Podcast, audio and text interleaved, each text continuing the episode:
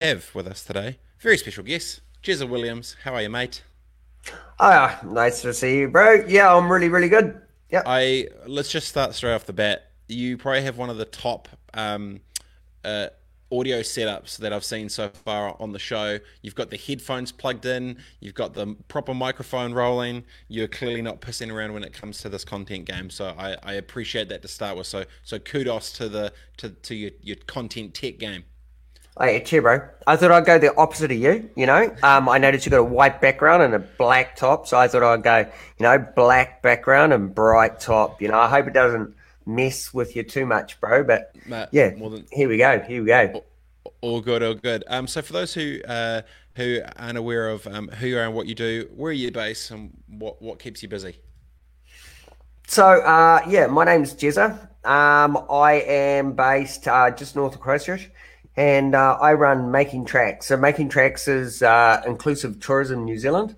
Um, so what I do is I uh, open up outdoor industry uh, and help the tourism industry to understand the the idea of what happens within the um, inclusive tourism industry, which we'll probably have a bit more of a yarn as we go. Mm. Yeah, I wanted to um, to get there. So you've got a um, what was the name of was it? It wasn't a little doco. It was like a long form sort of piece. What was the name name of the um, the your story video was awesome, man. Um, what was it called? Oh yeah, yeah. Uh, Limitless, Limitless. That's it was right. done by We Are Explorers, a filmmaking crew from Australia. So yeah, I was pretty stoked. They came into my life for four days and uh, tried to portray who I was. So it was a bit of an epic, but they did a pretty good job, I think. Mm.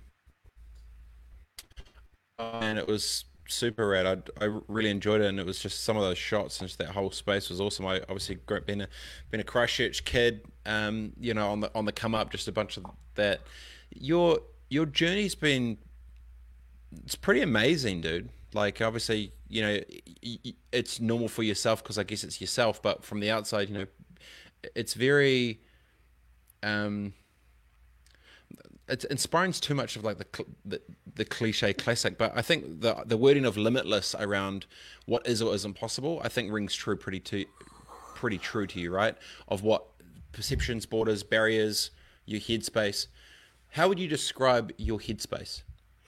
Well, yeah, this is a really funny one. So for me, you know, a lot of people don't understand. They don't know me. They haven't done, been through, seen Limitless, or understand who I am or what I am. So uh, yeah, I I did have a bit of a life changing incident a few years back, and um, but in reality, my headspace is the same as it was prior to. Um, I'm yep. pretty much the same dude, and that's what a lot of people don't understand when it comes to individuals like us. It's like if there's this word, bro. I learned this word. It's called sonder.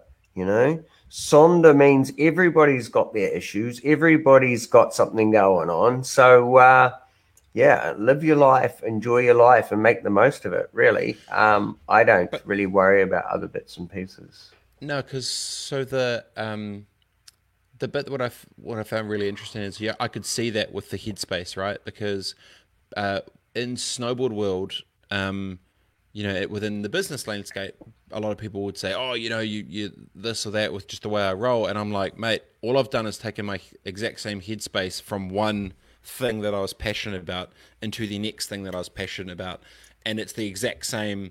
Um, it's the same. It is the same headspace, and clearly you you sort of had that. Um, when you look at your your life now with the things you're involved with, do you get more joy having the same headspace in a different lane before or after your accident?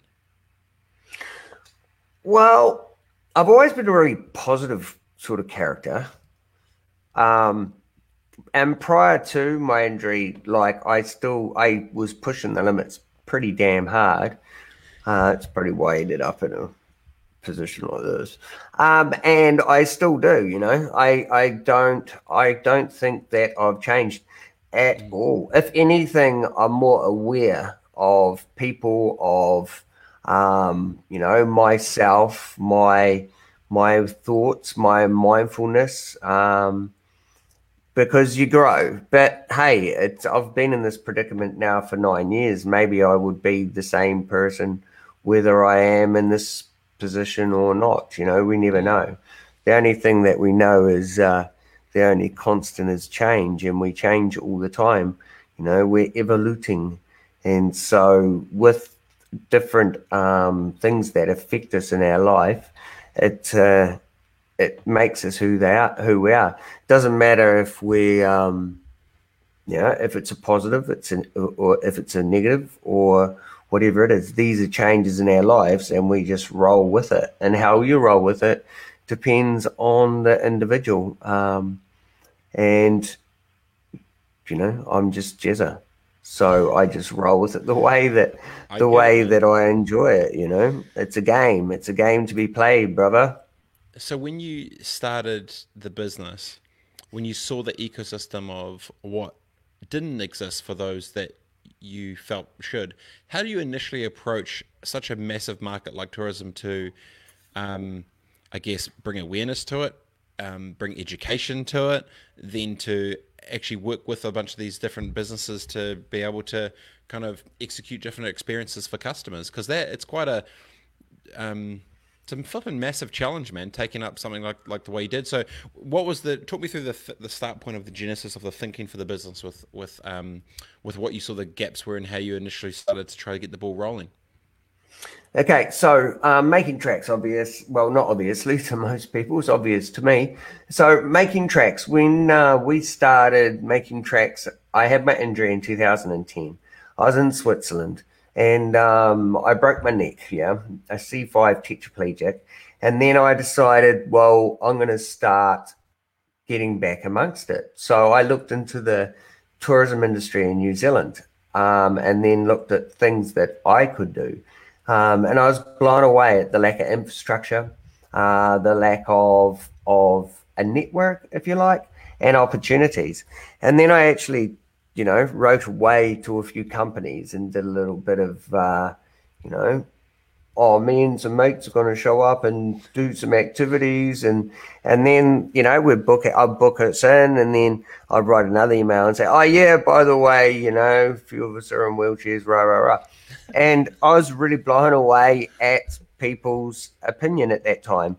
Um, so it did take what, a long time. Opi- what was the opinion of sorry, we don't cater for that. Well, sorry, that's not possible. Sorry, we don't think it could be possible. It, like, what was the those initial hurdles commercially that that popped back with? Because there would have been, I'm, sure, some similar recurring themes, right? Yeah, and they still happen. Um, so a lot of a lot of the reoccurring was no, sorry, we we um, don't run trips for we can't cater for somebody in a wheelchair. Um, you know, it, this is this activity um, would wouldn't suit the client, etc., etc. Um, so you know, there was a there's so much to do for me in the industry. There's so much to do, but I was lucky because I was I've been in the outdoor industry my whole life. Mm. Um, so I ended up going back to all my mates, you know, the rafting boys, skydiving boys, the paragliding boys, and just doing it myself. And mm. and as you know, you've done a little bit in the outdoor industry. You know, it's who you know. Uh, it's what you know to a point, but then it's who you know. And then um, from that point, I, I opened up all the harder outdoor uh, adventures, if you like. Um, and then the easy ones were very simple. Um, and then it, it's just like getting out there, you know. I just put my body on the line and try all these things. And and make myself the the face of and of what we call inclusive tourism, and then uh, people know who I am. And you know, if my body can do it, anybody can do it. It's as simple as that. And for me, the way I did it, the process of building the inclusive tourism market um, was, you know, I'm a doer, so I'm I'm not a talker. Um, you know, if I'm going to say something, I'm definitely going to do it. So I, I just put myself out and and went for it. The the evolution of making trax, which is now quite massive internationally and and uh, nationally, um, it just came because it was a natural thing. You know, I'm definitely not a a big marketer or um, that sort of side of it. But then it must have been at the perfect time too, because you know, I started doing talks with, you know, uh, with uh, tourism industry, uh, the TIA, um, with BIATA, the Backpacking Youth Associations. Um, and now I do a lot more uh, talking within the tourism industry and open up all of the companies that we can open up, building harnesses. Um, yeah, just making things possible really for everybody, Robert. And it's it's quite interesting, you know, because people talk about a disability or I talk about inclusive tourism. So I talk about everybody, you know. Mm. Um, and the this is the big one. And if you did want to talk about the inclusive tourism market, then um, we can talk about the disabilities. 2013 census said one in four Kiwis have some form of disability, uh, whether that's a learning disability right through to a full, you know, obviously something like myself. But then you have to think of people that come into the country.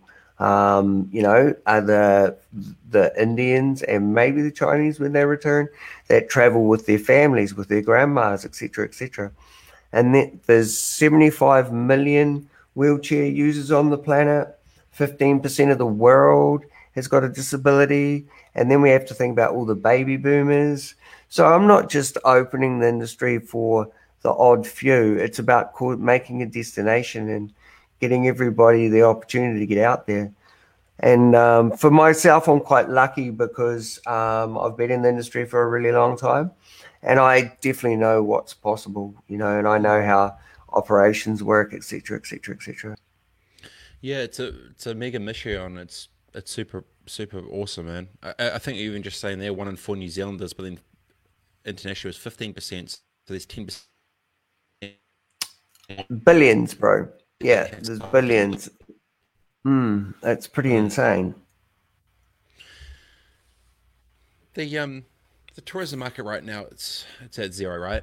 Um, how do you see just from tourism in general slowly rebuilding back up from in your world? Like obviously you're extremely connected all through the the grapevine of everyone that's running all these different operations and stuff. The feedback and everything that you that you've sort of had. What's the what's the sentiment in the streets of those that are within tourism at the front lines? How's how's everyone's headspace and, and where are they sort of thinking at for this next phase? Um, a lot of people are worried. Um, a lot of the companies um, won't be able to open. No, like if we're just going for the New Zealand market and we're just going for the um, maybe Australia if it comes, then what you have to imagine is, you know, we're not going to fill all the seats that we used to. Um, and then we also might only uh, be able to open during the busy times, during the school holidays, during the weekends, this sort of thing. Because you, if you have um, large businesses and you're paying a big overheads, then it's just not going to work. You know, this is why um, Ngāi Tahu Tourism and a lot of these bigger ones are really struggling because they have to look at all of the the people that they employ, um, you know, you have to look at all the marketing, you have to look at all the managers, you have to look at everybody that's getting the wage. So it will come and it will come slowly. And truthfully, in my opinion, I think the owner operators in the smaller companies where the driver can hold a telephone and um, you know they can actually just run the business without having huge overheads um, they're going to be the, the survivors in this race at the moment um, because they might be able to go and do some market gardening and do bits and pieces to keep mm. the food on the table, but also keep that business going um, for when the industry does reappear. So it will come back. Um, it's just this time in between that, you know, if you don't, if you have big overheads, if you have if you're renting spaces, if you're paying big mortgages, then those ones are going to be the ones that are going to suffer. Um, and in the industry, you know, a lot of outdoor companies these days are corporations, you know, like uh, Go Orange, Ngāi Tahu, InFlight. Um, you know, these are big companies and they employ a lot of people. And a lot of those people aren't front line. You know, they're not the ones that are um, doing the activities. And you know, like in, when I started in the outdoor industry, it was owner operator. It was somebody, you know, that can do a rafting trip and the, the vehicles there and they can answer phones and all that sort of thing. So the, the overhead hasn't been that, that big. And the other thing too, I believe, Robert, is um, over the years with the um, idea of everybody marketing and selling trips. Because if we want to make it available for Kiwis and we want to make it available for even the Australian market, we have to think about why are these trips so expensive? Why is the tourism industry gone, uh, you know, to this crazy um, money value, you know, $200 for a rafting trip when in reality it shouldn't be that expensive. But then you have to think of booking companies that, you know, take 30%. Um, you know, it's pretty nuts. So it's, it's about uh, just changing the industry back, going back a couple of steps. Um, and then it's we've been living a dream. We have been living a dream over the last 10 years, I'd say. The amount of, of tourism New Zealand's been seeing and being able to get our Airbnb and pay a mortgage of, you know, 400 bucks a night and then being like, oh, sweet airs, I just paid off my million dollar house in Queenstown. It's like, well, mm, yeah, it was a pretty awesome dream, but, you know, the reality of the fact is sometimes we might be living outside our means. When something like this comes, it's a really big reality check and a wake up call. Yeah, the buddy Stephen Hall is the, the CEO of Tourism New Zealand. He was he was saying, you know, it's almost like a startup, back from back from ground. I think you're exactly right about operators. They're going to trim into the fair ability to be able to come straight on full time with all the all staffing and all the other overheads. So it almost will feel like a kind of a part time hobbyist tourism space, right? Where the owner operator may only be able to open for the weekends or school holidays or this, and, and they're going to have to balance off other things as well as that. And I think that the, the journey forward is going to be obviously longer than some expect, especially for places like Queenstown that are so dependent on it. But hopefully, with you know the bubble, um, uh, some type of potential Anzac bubble um, coming up, that could be good.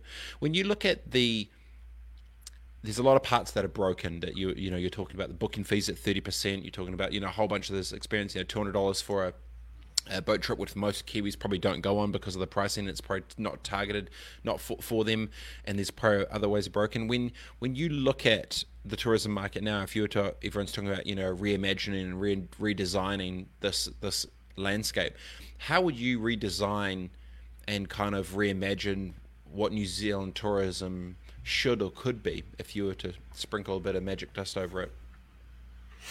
Um, well, I'll go back to the roots. You know, why is New Zealand New Zealand? Why do people come and enjoy what we have? And it's it's going right back to our landscape. It's going right back to, you know, who we are as Kiwis. So it's making it more um, environmental, um, doing things like adventure-based learning. Um, you know, involving involving um, schools, involving communities, um, all of the big companies that, you know, all of these huge co- companies that we have in New Zealand. You know, we, it's about, you know, getting your staff to go down and joining up and, you know, just going right back to our roots and, and going from that point forward so Kiwis can enjoy what we have. You know, when was the last time that you went on a road trip and you know did a bungee and you know went down to Fiordland? Have you ever been to Fiordland, bro? It's, I have. You have awesome, awesome. It's a pretty incredible place. So it's um it's understanding that the the in what we had prior to, which will possibly come back in the big future.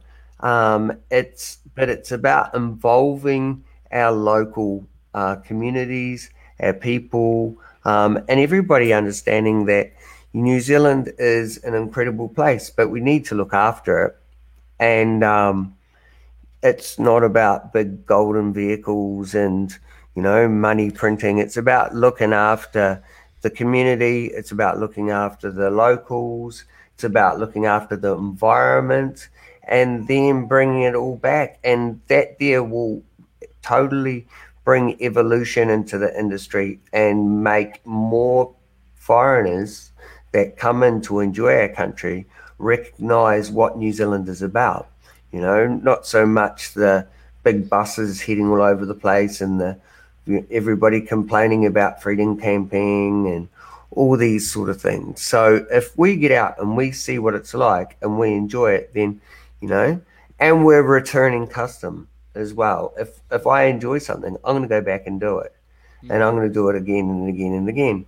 Whereas the foreign market is we come in, we enjoy the New Zealand, and then we go to Australia, and then we go home, get a real job.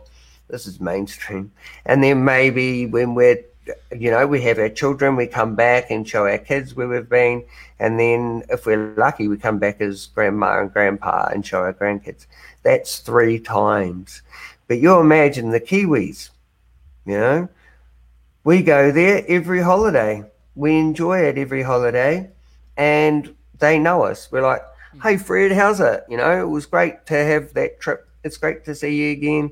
Let's let's enjoy it. You know, so it's about involving involving New Zealand in what we have, which has sort of been sort of, you know, forgotten about. I get it, man. And before we go, I was going to ask you, what do you get most? What are you most hopeful about for for your for your sector and, and the way this rebuilds? What are you most hopeful for? For making trax, you mean, or both? Yeah, what I'd like to see. Are we there still? What I'd like to see, Robert, uh, Robert, is yeah. that um, people are aware of what's available in New Zealand, and for me, um, like I've all of, the, I'd say ninety percent of my clientele that come and enjoy New Zealand um, are foreigners. You know, and what I'd like to see is Kiwis getting out there and enjoying it and being aware of what's possible. Because trust me, there's so many awesome activities that are possible. And to enjoy and fall in love with New Zealand again is is what Kiwis have to do. Because it's not only going to help the tourism industry, it's going to help every industry, you know. We might even see that, ooh, the rivers are getting a little bit um, manky down in the South Island, you know. It's like talk to a river guide, and he might t- he might educate you a little bit. Um, so it's about getting out there and seeing seeing what's available. So I'd love to see Kiwis traveling more. That's that's my big issue. I mm. think it's uh, we've forgotten our, about our our homies, and you know that's that's where we should go for.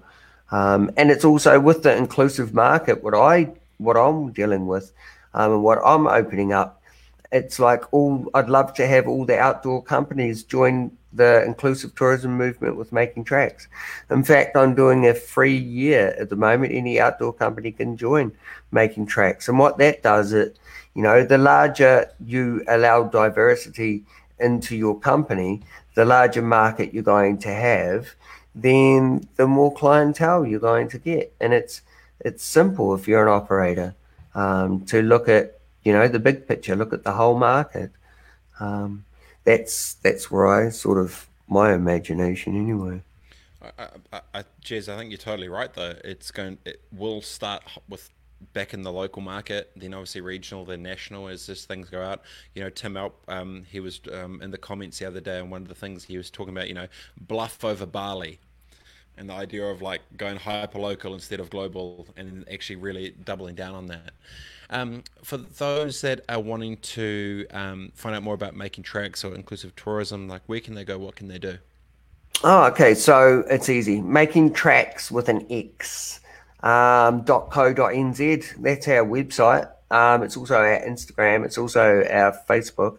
Um, and all the information is is clearly there, or else they can just get in contact with me. You know, I'm a pretty friendly, pretty uh, easygoing sort of character, and you can just drop me an email, drop me a line, and let me um, help assist get you out there and, and enjoy it, whether it's your kids, whether it's yourself, whether, you know, it's your friend down the road. Um, yeah, easy peasy. Making trax with an X, bro. It's and definitely scope out uh, Limitless. It's such a cool video. Have you crossed paths with a, a young lady by the name of Grace Stratton yet? Stratton, Grace. No. Do you know her? I'm gonna in, in, introduce you to. I think you can you can make some some power moves to, to help make make the world even more of a better place. Which I link up with. But no, man, honestly, bro, like it was mega props. It was very clear that your headspace um, transition from one world into the next, and you're taking the same mindset with how you do it. So big ups and kudos to you, man, and stay stay out of trouble down down south down there. yeah, I will, man. It's a beautiful day, and uh, we're going to get out and enjoy it. Um, one thing too, I will say, I've been doing this real world resilience yarn lately. Yeah. It's been pretty fun, eh? Just a few tips of, of, of my trade, just for some carry on. So if anybody is interested, just hashtag real world resilience, and you you can get a few insights because you know, going through what I've gone through in my life. Yep tetraplegic Jezza, he can uh, fill you in on a few fun ideas. Dude, good on you, man. Props. Uh, well, enjoy the rest of the day, brother, and I'll uh, talk to you soon. Okay, awesome. Shop, Cheers, buddy. Ciao, okay. ciao. Laters. What a good bastard. Making trax limitless. Definitely watch it. Definitely check it out. It is absolutely incredible. Uh, limitless, Jezza Williams. Have a look and scope it. Um, inclusive tourism, absolutely love it. The opportunities to be able to link and work with a bunch of brands and businesses now for that is going to be bigger than ever. I think he's totally right. Um, people need to see more of New Zealand um, and and back each other. So that's going cool. Stoked you. Hopefully you like that one. The Bro Jez. Awesome times. I'll see you soon.